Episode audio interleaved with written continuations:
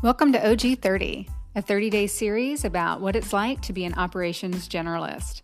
I'm Steph Valibus, and if you're an ambitious generalist or a startup operator, then this conversation is for you. I want to start this series by talking about what it means to be a generalist and why I honestly don't use that word to describe myself very often. Here's the thing generalists respect other generalists. We get our talent. We understand that what we do is more than just project management, or more than strategy, or communications, or biz ops, or customer experience, or what have you. We get that the whole of who we are shouldn't be boxed in. So that's why I'm using this term for this podcast.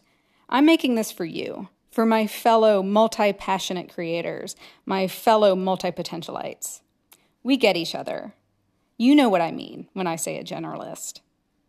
But I don't use this term to describe myself to potential employers. I don't want to risk them not getting it. You see, generalists get a bad rap. I fear there's a judgment that if you aren't a specialist, you must not be focused enough, or talented enough, or smart enough to be good at anything, really. But operations generalists have the skills to get the unpredictable task accomplished at orgs that are moving fast. But the term doesn't necessarily convey that.